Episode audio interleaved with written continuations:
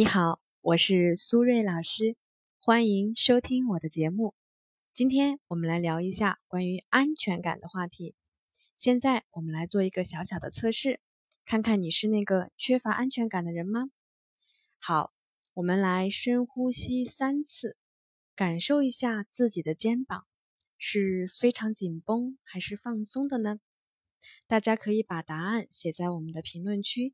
让我了解一下你们的实际情况好吗？谢谢大家的配合。好了，言归正传，我们来具体的说一下一些比较严重缺乏安全感的表现形式。大家呢也可以对照参考一下自己是否有类似的情况。第一类，心理状态：自卑、悲观、情绪化、焦虑、担心不被认可、遇事比较自责。觉得自己不够好，恐惧、多疑，觉得别人不喜欢自己或者针对自己，分离焦虑，抗压能力弱等等。第二类生理表现：便秘、脸上爆痘、脾胃不和，容易拉肚子，神经衰弱，睡觉很轻，容易醒，遇到重要的事情会失眠。严重的痛经等等，刚才我们所说的这些内容呢，都是比较典型的容易焦虑不安、没有安全感的表现。说到这里，我估计有人会问：那有安全感的人是什么样的呢？一般来说啊，有安全感的人喜欢新鲜刺激，敢于冒险，而且呢，越是自己没有经验的事情，就越想去尝试，并且呢，在这个过程中觉得充满了快乐的感受。那当然，以上说到的没有安全感的情况啊，都是比较极端的状态。如果你觉得自己的状态并不是很严重，也不要啊轻易的放松警惕，因为人在压力情况下是会更加的容易没有安全感的。因为引发焦虑的情绪的，往往啊不是事件本身，而是我们对事件的看法。容易感觉焦虑的人，会习惯呢使用灾难化的思维认知方式。把不是灾难的事情呢放大成灾难，或者认为自己无力应对。比如说，一个女孩子在生活中感觉一切都很正常，但是在恋爱的过程中，因为男朋友没有秒回她的微信，就会觉得焦虑，会想象男朋友是不是发生什么事情了，还是不喜欢自己了，然后自己的内心上演了无数的悲情戏码，开始做好啊被分手的准备。再比如，有的人天生就比较怕黑，所以啊不敢去夜跑；又或者呢比较恐高，坚决呀不去体验玻璃栈道或者蹦极这样的高空项目。还有人呢会有点强迫症，总是啊觉得自己没有锁好门，或者是半夜独行的时候啊听到后面的脚步声就会怀疑有人在跟踪自己等等，这些都是一种想象中的危险。回避和过度的控制是处理焦虑情绪的两个常用的手段，但是过度的使用这两种方式呢，就会导致我们丧失在现实中检验自己想法的机会，无法确定危险来自于想象还是现实。所以，当我们的回避和控制的越多，我们的抗压能力啊就越弱。所以呢，千万不要小看安全感这个事情。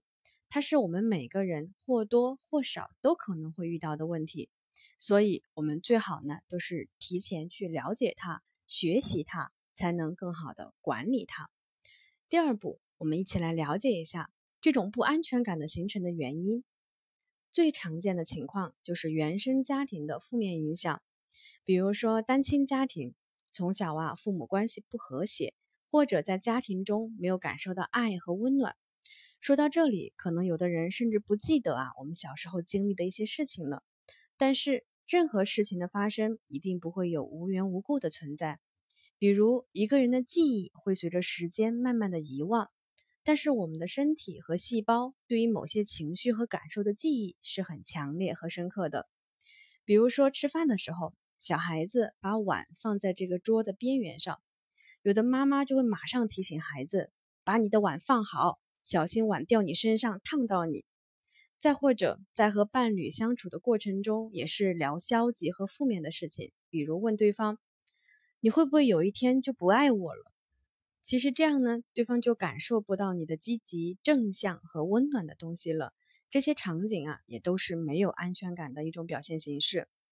第三步，我们到底应该怎么建立属于自己的安全感呢？